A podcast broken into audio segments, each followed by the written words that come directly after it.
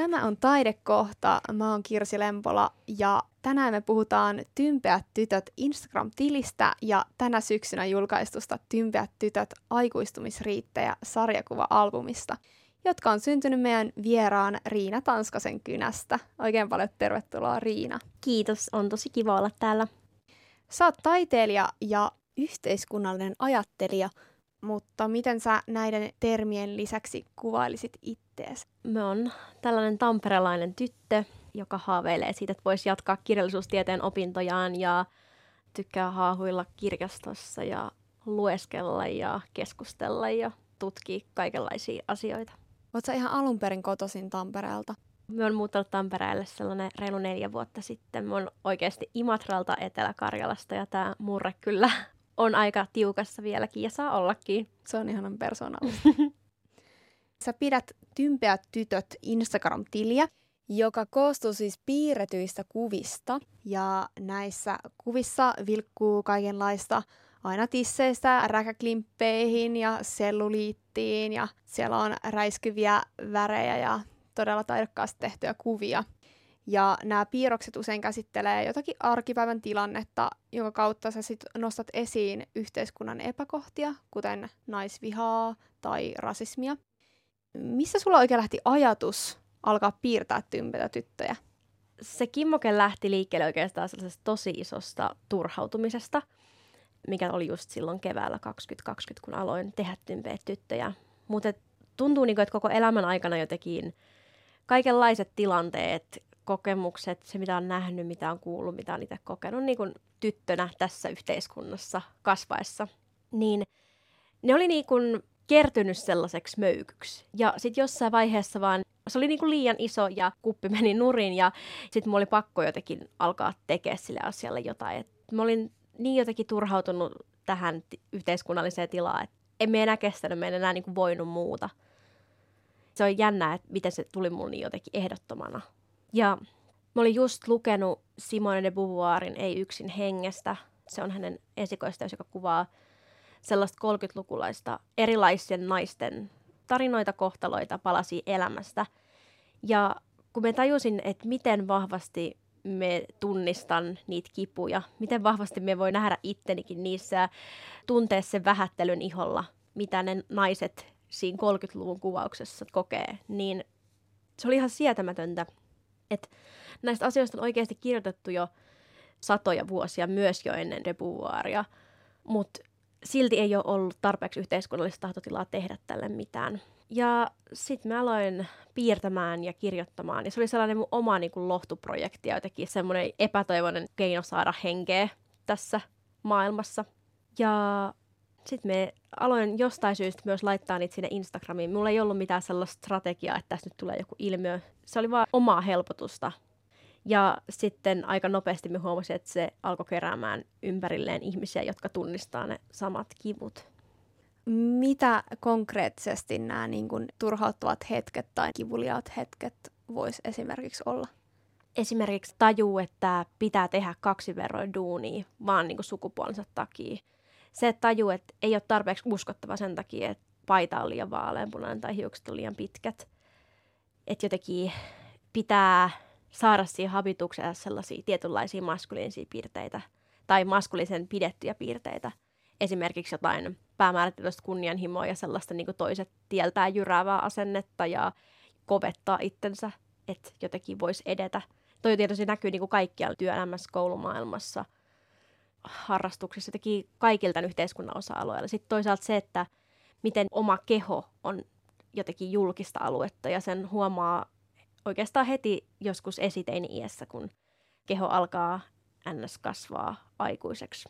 Ja sitten yhtäkkiä vaikka oma huone voisi olla vielä täynnä niin pehmololla ja sellainen viaton lapsuusidylli, mutta sitten kun astuu sieltä huoneesta ulos, niin joku tuntematon aikuinen mies saattaa huutaa kadulla, että vittu miten hyvät tissit että niitä kipuja on niinku lukemattomia.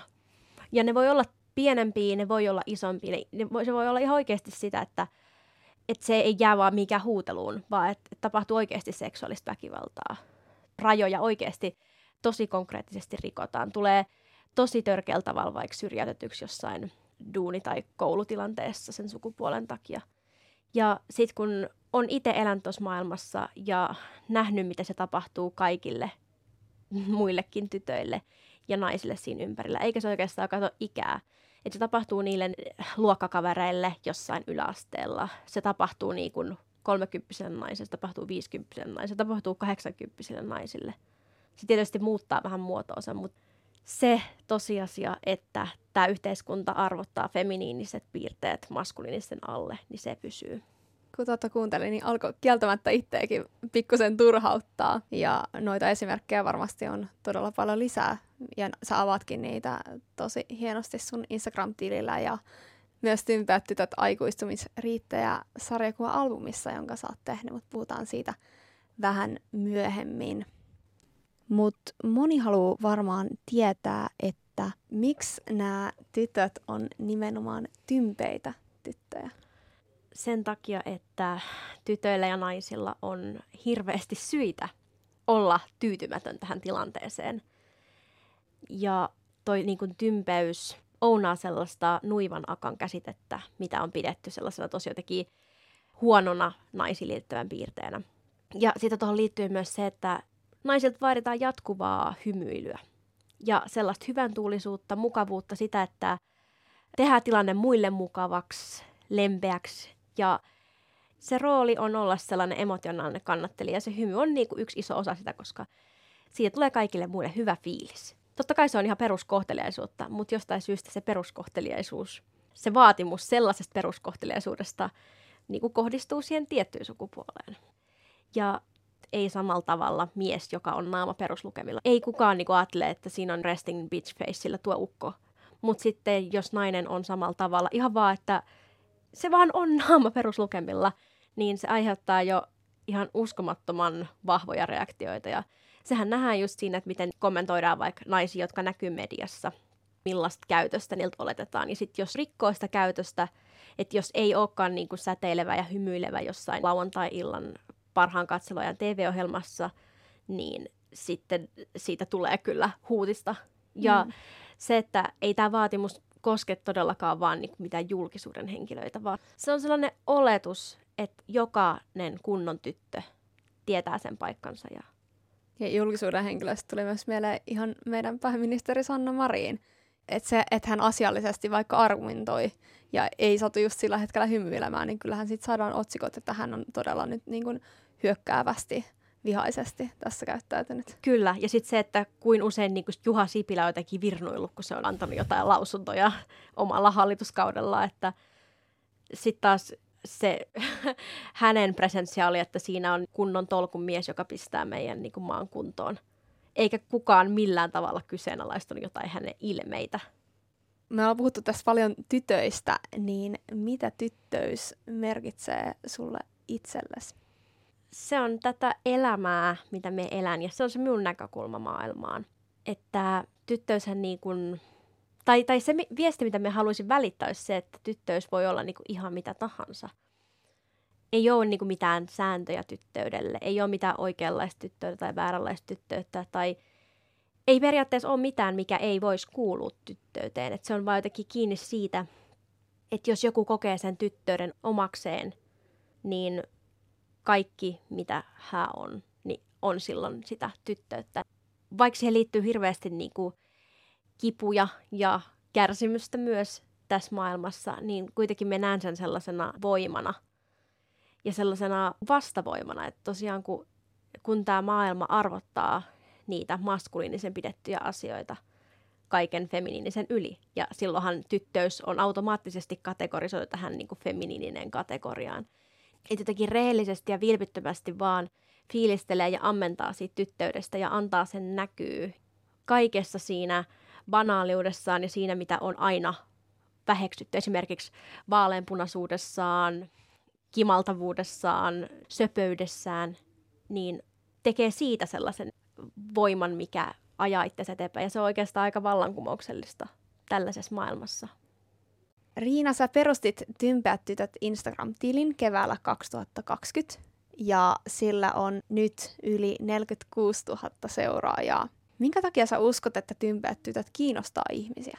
No varmaan isoin viesti, mitä me ihmisiltä saan, on se, että tympeätytöt sanottaa sellaisia kipuja ja sellaisia tilanteita ja ilmiöitä, mitä niin kuin ei ole aiemmin sanotettu tai ei ainakaan samassa määrin.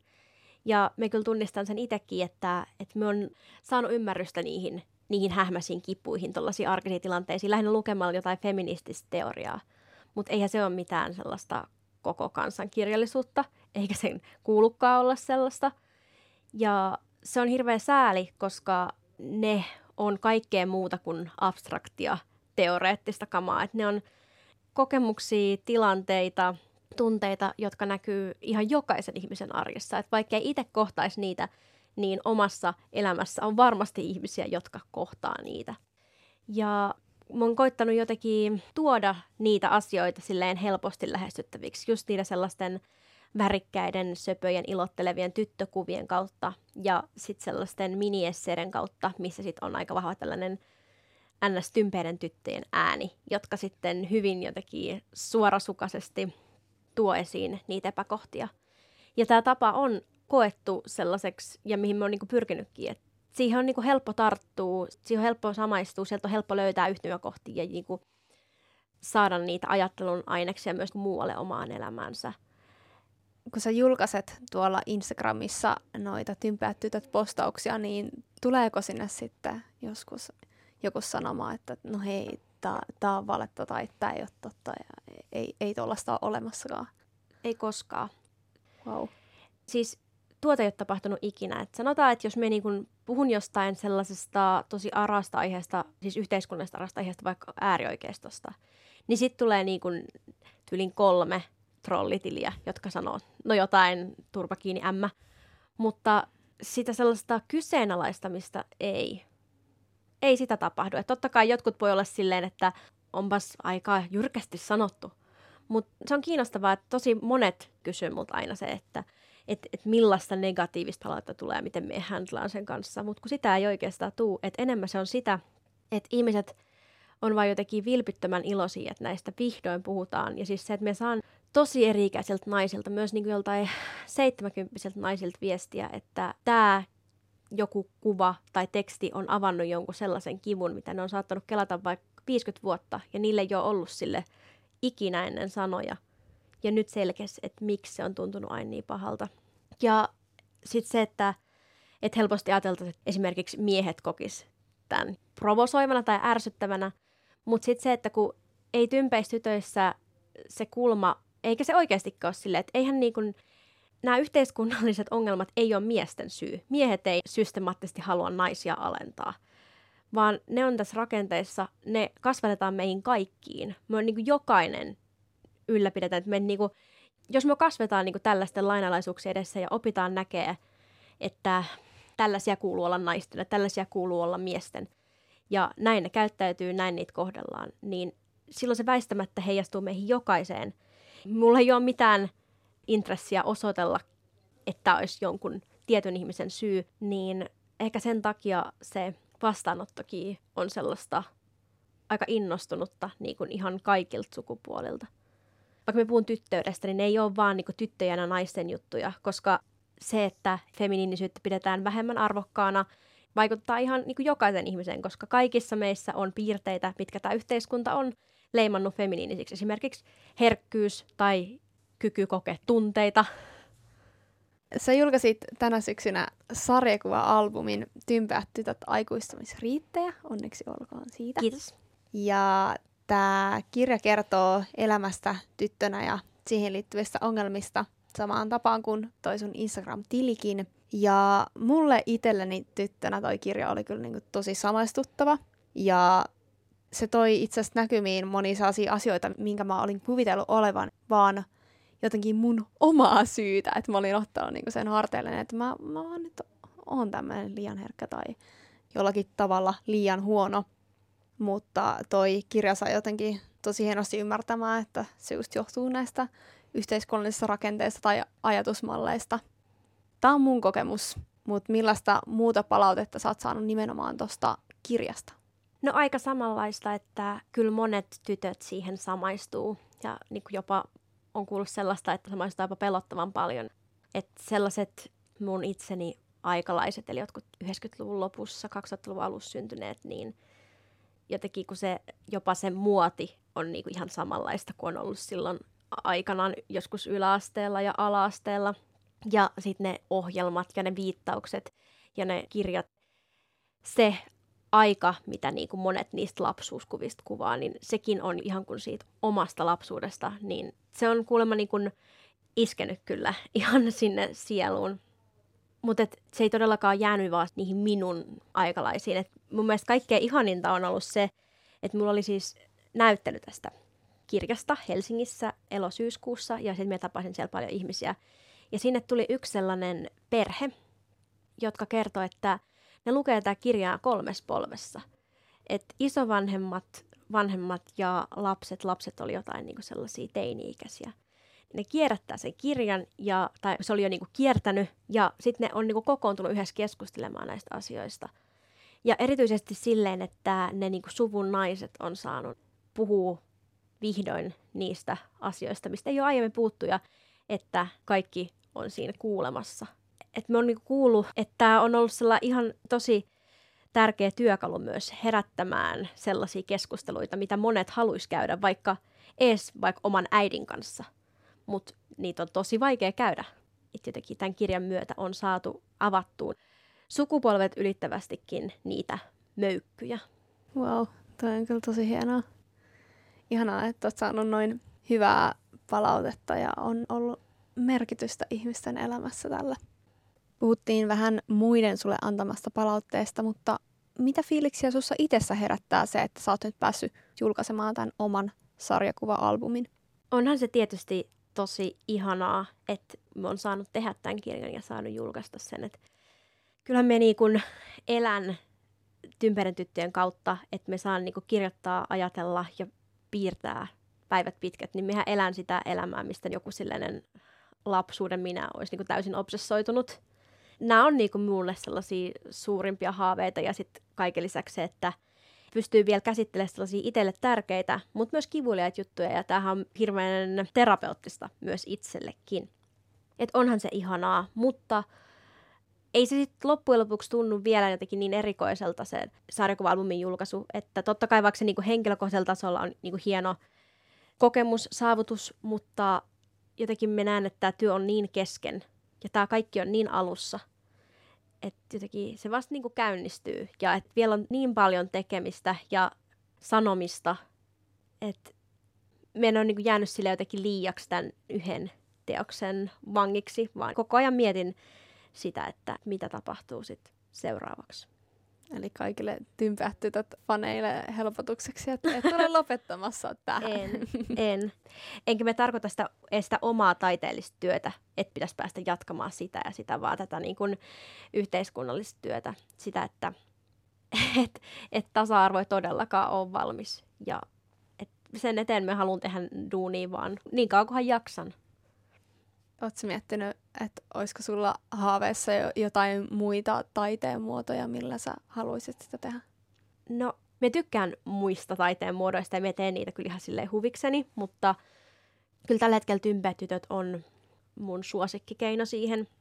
Tympätytöissä niin yhdistyy sellaiset mun kautta aikojen vahvuudet kautta suosikkiasiat, eli just kirjoittaminen, lukeminen ja, ja sitten sellainen piirtämistä ja maalaamista yhdistelevä sekatekniikka. Et teknisestihän se on aika jotenkin vapaata, että miltä se voi näyttää, niin, niin kyllä mulla on tämänkaan niin tosi hyvä fiilis. Mutta kyllä me on tietysti kiinnostunut niin kuin muistakin jutuista, esimerkiksi pidemmästä tekstistä, vaikka romaanista, esseestä. Että kyllä niin kuin ajatuksia on, mutta katsotaan mihin, mihin ne kehkeytyy. Millä tavalla käytännössä tällaisen kokonaisen sarjakuva-albumin tekeminen eros niiden Instagram-postauksien tekemisestä? Olihan tämä niinku paljon isompi kokonaisuus, että ne Instagram-postaukset syntyy sellaisista hetkittäisistä impulseista, me voi vaan ottaa kynän käteen ja katsoa, mitä tapahtuu. Eikä mun tarvi luonnostella tai suunnitella mitään. Sarjiskirjan me käsikirjoitin kokonaan etukäteen, että me niinku suunnittelin, mitä tapahtuu ruuduissa, kuka puhuu, millaiset tyypit, ja se tarina oli niinku tiedossa jo ennen kuin me aloin piirtämään. Ja se piirtäminen oli käytännössä vaan sitä sellaista että nyt minun pitää sitten niinku vielä saada se siihen piirrettyyn muotoon, että me jo tiedän, mitä me teen. Että se ei ollut niin sellaista tutkivaa kuin, kuin normaalisti mun piirtäminen, mutta toisaalta kyllä siihenkin jäi paljon tilaa.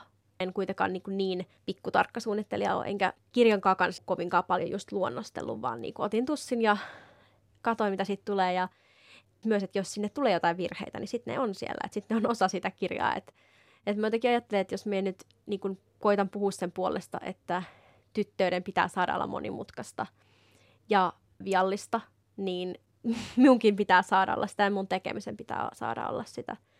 Että sitten se jotenkin kuuluu siihen kokonaisuuteen. Ja sitten just, että me tein tuota kirjaa niin kun viime ehkä elokuusta toukokuuhun, että se oli sellainen melkein vuoden prosessi. Ja kaikki se sellainen sitä pohjustavan research ja, ja ajatustyöni oli kestänyt kuitenkin vuosia jo sitä ennen. Että toi oli sitä aktiivista tekemistä. Että kyllähän toi on, niin kun, toi on pitkä aika keskittyy yhteen projektiin. Se oli myös tosi intensiivistä, koska me tein sitä kyllä niin joka päivä. Ihan, ihan työpäivät. Tuliko toi idea tuohon kirjaan sulta itseltäsi vai tarjottiinko sitä sulle? Mulle tarjottiin kustannussopimusta, että me sain tehdä niin kuin mitä tahansa ajatuksella. Että kyllä tämä ajatus oli ollut olemassa. Sitten me niin kuin sanoin, että me voisin tehdä tällaisen. Ja sitten niin tapahtui.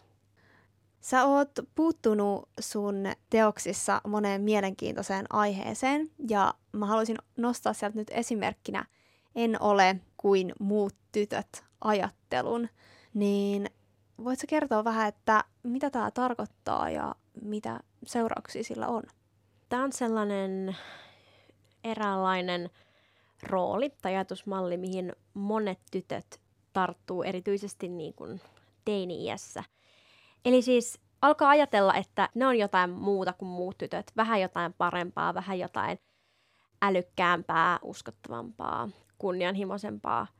Ja tähän niin kumpuaa siitä ajatuksesta, että se ns. tavallinen tyttöys olisi jotenkin, jotenkin väheksyttävää. Että tällainen tosi klassinen esimerkki kaikista high school-leffoista tuttu, niin esimerkiksi tämä muu tyttöys voi tarkoittaa vaikka niitä sellaisen niin kuin vaaleanpunaiseen pukeutuvia ns-tavanomaisia tyttöjä, jotka tykkää niin kuin meikeistä ja pojista.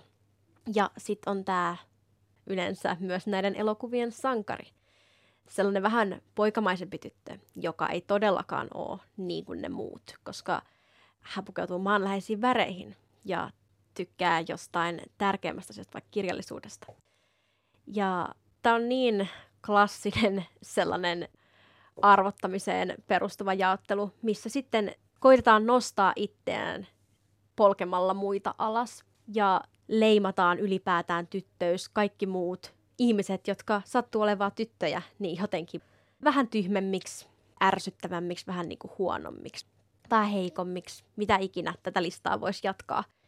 Ja mitä se tarkoittaa, että ei olla niin kuin muut tytöt, niin että ollaan vähän niin kuin ne pojat.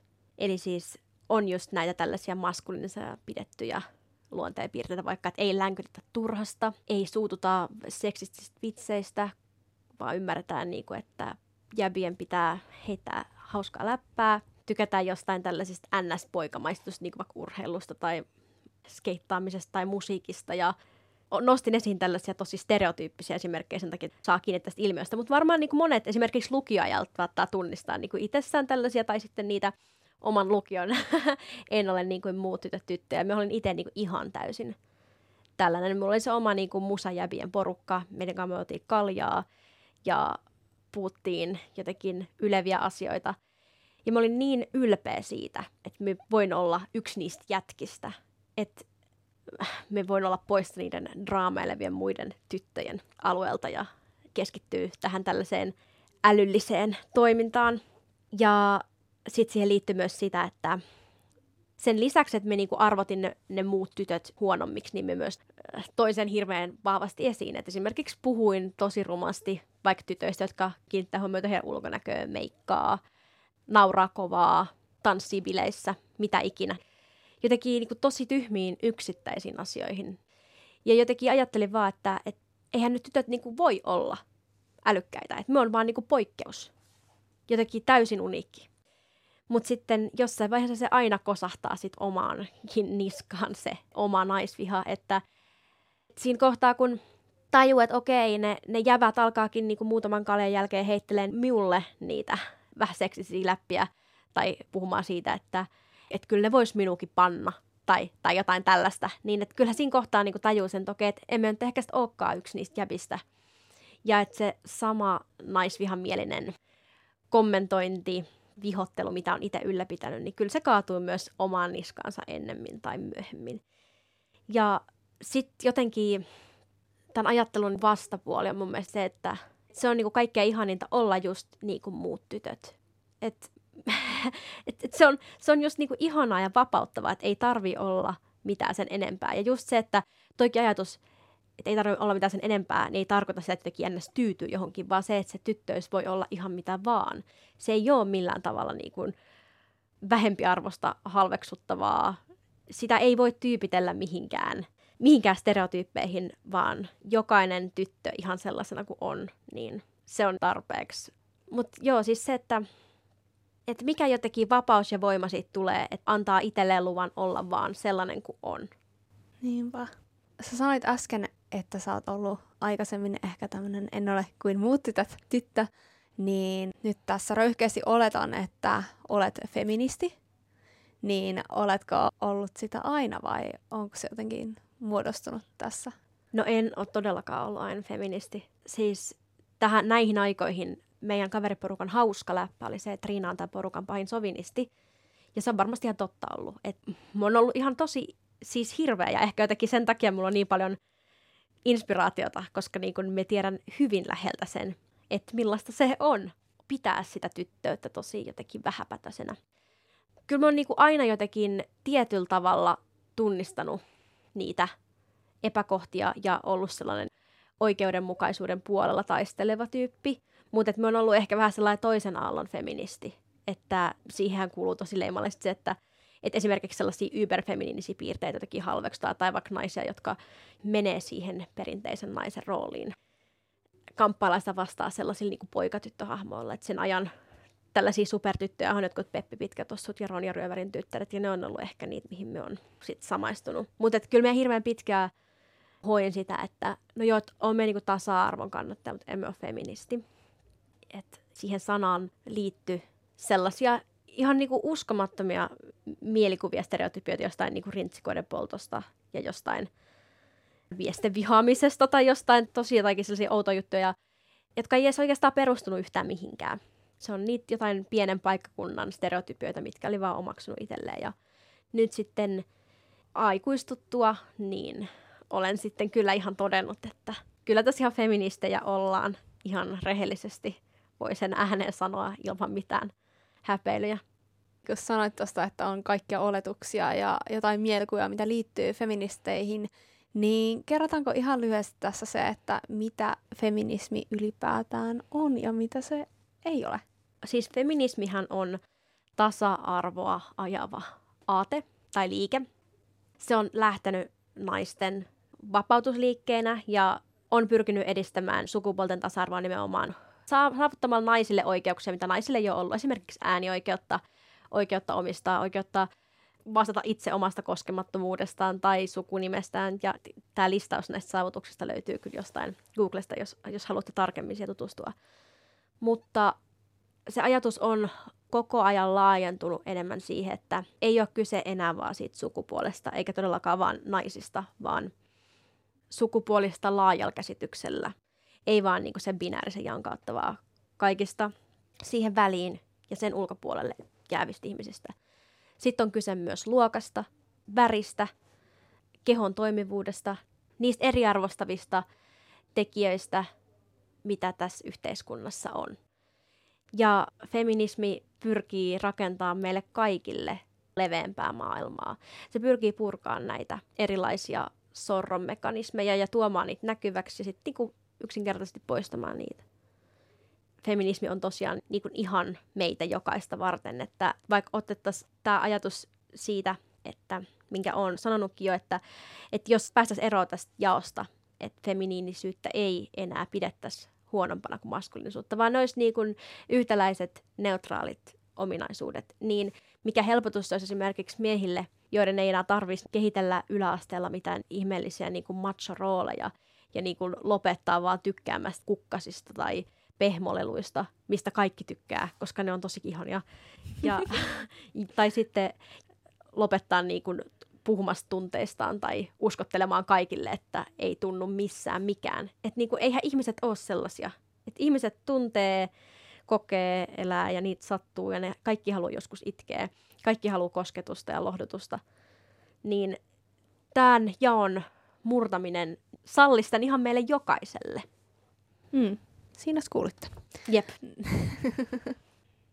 Sä oot esimerkiksi sun Instagram-tilillä nostanut esiin sen, että keskustelu feminismistä tapahtuu usein korkeasti koulutettujen ihmisten suljetussa piirissä ja se vilisee kaikenlaisia monimutkaisia termejä ja että myös asenne sellaista tietämättömyyttä kohtaan voi olla aika tuomitseva – ja tämä kuulostaa sinänsä aika ristiriitaiselta, jos feminismin tarkoitus on saada parannettua nimenomaan sellaisen heikommassa asemassa olevien ihmisten elämää.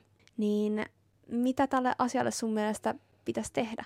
No siis se on nimenomaan tosi ristiriitaista, että feminismille on käynyt vähän sama kuin monille yhdenvertaisuuteen pyrkivillä ajatusmalleilla esimerkiksi vasemmistolaisuudelle, että, että ne on hyvin tai ne, ne, se keskustelu on siirtynyt akateemisiin piireihin. Ja ruohonjuuritason tai arjen tason keskusteluja, niin niitä on hirveän vähän. Tai siis suhteessa vaikka siihen, että miten aiemmin, kun ollaan oltu niinku selkeämmin kansanliikkeitä ja oltu niinku toreilla ja mielenosoituksissa, niin nyt se keskustelu tapahtuu internetissä pitkälti. Siihen liittyy se tietty terminologia, mikä tulee suoraan jostain niin kuin akateemisista tutkimuksista. Ja vähän niin kuin oletetaan, että voisi käydä niitä keskusteluita, niin pitäisi olla hallussa ihan valtava määrä tietoa jo. Ja sitten toisinaan voidaan olla myös aika armottomia siinä kohdassa, että jos ei ole sitä tietoa, että tähän niin kuin lataa ihan hirveät paineet. Ja tämän keskellä on mun mielestä ymmärrettävää, että ei koe, että nämä keskustelut olisi itteensä varten – tai että voisi osallistua niihin, tai että vähän pelottaa niin kuin sanoo mitään. Mun mielestä niin kuin, feminismi vaatisi sellaista valtavaa jotenkin kansantajuistamista ja että siitä tulisi niin kuin kansanjuttu. Ja sehän on, että feminismi, siinä pyritään niin kuin kollektiiviseen hyvään, yhteisölliseen hyvään niin se olisi tosi mieletöntä, että ne keskustelut voitaisiin käydä jonkun pienen eliitin kesken, vaan ne pitäisi käydä meidän jokaisen kesken. Ja yleensä se on vielä niin, että ne ihmiset, joille se tieto on ehkä kaikkein vierainta, niin ne tarvisivat sitä eniten. Esimerkiksi tytöt maakunnissa. Että se, että, että kun olen itsekin sieltä kotoisin, niin ne asenneilmapiirit voi olla niin kuin hyvinkin kaukana. Et, et kun me kerron mun niin kuin kouluajoista, niin mun ystävät Tampereella kysyvät, että onko me käynyt 60-luvulla mun koulut. Ja se, että jos tuo on se todellisuus, mihin kasvaa, niin varmasti tarvitaan niin kuin hyvin kipeästi tietoa ja niin kuin vertaistukea ja ymmärrystä siitä, että näiden asioiden kanssa ei olla yksin. Ja kyllä tässä on niin kuin tosi iso peilin katsomisen paikka niin kuin ihan kaikille mun mielestä ihmisille, jotka toimii niin kuin feminismin kentällä, vaikka aktivisteille, vaikuttajille, jotka toimii erilaisissa järjestöissä, jotka toimii tutkimuksen saralla. Että totta kai niin kuin tutkimuksellakin on paikkansa ja se on teoreettista ja näin sen kuuluu ollakin. Mutta sitten se, että miten voitaisiin löytää sellaisia tiloja ja sellaisia tapoja saada siitä käytännönläheisempää, koska kaikki hyvät teoriat on tosi konkreettisia ja ne on nähtävissä tosi arkisella tasolla. Niin sen ei pitäisi olla ongelma, jos oikeasti tietää, mistä puhuu. Ja tämä on niinku minun yksi keskeinen lähtökohta tympeistytöissä. Että vaikka me niinku on lukenut ne Butlerini ja Beauvoirini, niin ei se ole mielekästä, että, että me niinku lähtisin puhumaan niistä asioista sillä samalla kielellä tai sillä samalla tasolla. Että ne ihmiset, jotka haluaa ne lukea, niin ne voi lukea ne kirjat. Mutta sitten niin paljon niitä ihmisiä, joille ei esimerkiksi ole aikaa, ole kiinnostusta, ole yksinkertaisesti niin kuin kykyä lukea sellaisia teoksia, niin sitä varten me koitan saada niitä asioita ymmärrettävään kansankieliseen muotoon. Missä uskot, että se johtuu, että näitä ei olla tuotu tarpeeksi tavallaan jokapäiväiselle kielelle ja jotenkin silleen matalammalle kynnyksellä, että onko siinä niin kuin jotain pelkoa vai onko se vaan laiskuutta, että no en mä jaksa alkaa argumentoimaan? ihmisten kanssa, jotka ei ole lukenut tätä teoriaa tästä vai mikä siinä on? Siihen on varmaan monta syytä, mutta me itse niin näen, että sillä on merkitystä, että feminismihän koko ajan kasvaa ja yleistyy ajatusmallina ja se on ollut niin kuin, siis historiassa kuitenkin pienempien porukoiden juttu ja se niin kuin koko ajan laajenee. Ja sitten se, että, että kun on eri aaltoja, joilla on erilaiset tehtävät, vaikka ensimmäinen aalto pyrki tosi konkreettisesti saamaan naisille äänioikeuden. Ja sitten se ajettiin läpi ja silloin siitä asiasta tiedettiin, mutta sitten kun se tavoite on saatu aikaisiksi, niin sitten tapahtuu aina joku tällainen hetkellinen hälveneminen, että ajatellaan, että okei, nyt maailma on hetken valmis, ja sitten jokaisen aallon pitää niinku uudestaan ja uudestaan saada ihmiset puolelleen. Ja sitten sitä 2000-lukua on leimannut sellainen tosi vahva niinku markkinafeminismin aikakausi, että se feminismi sen sijaan, että, että oltaisiin pyritty jokin yhteiseen hyvään, niin se on ollut niinku markkinakeino. Et feminismin kautta on myyty Spice Girls paitoja ja konserttilippuja ja penaaleita ja leffoja tällaisista boss lady muijista ja sitähän on ollut niin jotenkin vaalittukin tällä hetkellä, että se pitkään, mitä ajateltiin, että feminismi tarkoittaa, on sitä, että ne boss voi kävellä tiensä huipulle sinne johtajan paikoille ja heiluttaa sitä tahtipuikkoa samalla tavalla kuin ne miehet aiemmin. Tai sitten se, että murretaan ne omat henkilökohtaiset lasikatot tai jotenkin voimaannutaan sitä kautta, että mennään jollekin feministiselle retriitille – ja niihin kaikkiin liittyy just se raha ja se joku kaupallinen tuote. Ja siinä on kyse niin kuin ennen kaikkea jotenkin siitä omasta yksilöllisestä kasvosta. Ja me en sano, että se olisi niin kuin välttämättä silleen huono asia, että tietysti jos joku sen kautta niin kuin pääsee mukaan sit jotain yhteistä rintamaa, niin mikä siinä. Ja sitten varsinkin, jos pystytään suhtautumaan niin kuin kriittisesti, että tajutaan se, että miten kulutuskeskeistä se esimerkiksi on. Mutta se, että yksinäänhän se ei mitään rakenteita kaada. Et se voi helpottaa erityisesti valkoisten keskiluokkaisten naisten asemaa, mutta ei se oikein mitään muuta näe. Ja sitten tämän keskellä on jotenkin unohdettu ne kollektiiviset pyrkimykset. Ja nyt sitten, kun intersektionaalinen feminismi, eli siis just nimenomaan tällainen, mitä kuvasin aiemmin, että huomioidaan ne erilaiset syrjinnän muodot sen sukupuolen lisäksi, kun se on yleistynyt erityisesti 2010-luvun loppupuolella ja koko ajan enenemissä päin, niin me jotenkin näen, että tämä sitten taas kääntää sen katseen siihen joukkoon, kollektiiviin. Eli parempaan päin Toivottavasti. Menossa. Siis ehkä niin ainakin mun mielestä feminismin saralla. Toisaalta tämä boss lady feminismi on kyllä edelleenkin aika silleen voimissaan. Mitä sun mielestä vaatii se, että voi kutsua itseään feministiksi? Mun mielestä sen ei pitäisi vaatia mitään muuta kuin sen, että ihminen haluaa meille kaikille yhteistä hyvää ja on valmis toimimaan elämässään tämän arvomaailman mukaisesti. Miksi sä uskot, että se on sit tosi monelle aika iso kynnys sanoa, että just säkin aiemmin mainitsit, että sulla meni hetki, että sä pystyt sanoa sen, että sä itse oot feministi, etkä niin kuin tasa-arvon kannattaja, mikä periaatteessa nyt ehkä on kuitenkin sama asia, mm. niin mikä se kynnys siinä oikein on, mistä tulee? Siis siihen liittyy just kaikenlaisia näitä tällaisia kummallisia mielikuvia jostain rintsikoiden poltoista ja raivahulluista naisista parikaadeilla, mitkä liittyy ehkä just siihen toisen feminismin aaltoon, mutta toisaalta ei sitä välttämättä ole ollut koskaan olemassakaan sellaisenaan, mitä, mitä sitten jotenkin kammoksutaan. Mutta musta tuntuu, että isoin juttu on se, että kun monien, jotka ei ole niin kuin, vaikka tietoisia siitä, että millaista on nykyfeminismi, niin ne mielikuvat on siinä, että pyritään nimenomaan ajamaan naisten oikeuksia. Vaikka nähdään, että tämänhetkisessä tasa-arvotyössä on paljon erilaisia aspekteja, mitä pitäisi huomioida, niin siihen on vastaus just intersektionaalinen feminismi, joka, joka huomioi kaikenlaiset sorron mekanismit ja yleensä tällaiset epäröivät ihmiset, jotka sitten niinku saa kuulla esimerkiksi intersektionaalisesta feminismistä ja siitä, mitä se niinku ajaa, niin se suhtautuminen muuttuu useimmiten. Ja sitten onhan se ollut myös niin, että kun feminismiä on varsinkin aiemmin pidetty jotenkin tosi radikaalin juttuna, että siihen on liittynyt sellainen tietynlainen pelko, että leimaudunko, uskallanko nyt tehdä näin vahvan statementin – ja se voi edelleenkin tuntua vähän siltä, vaikka musta tuntuu tällä hetkellä jotenkin, ehkä tämä on niin kuin jotenkin mun kupla, mutta enenemismäärin silleen melkein jokainen nuori nainen sanoo olevansa feministi. Ja, ja se alkaa näkyä myös niin kuin muissakin ihmisryhmissä silleen, kun näitä keskusteluja käydään enemmän ja enemmän.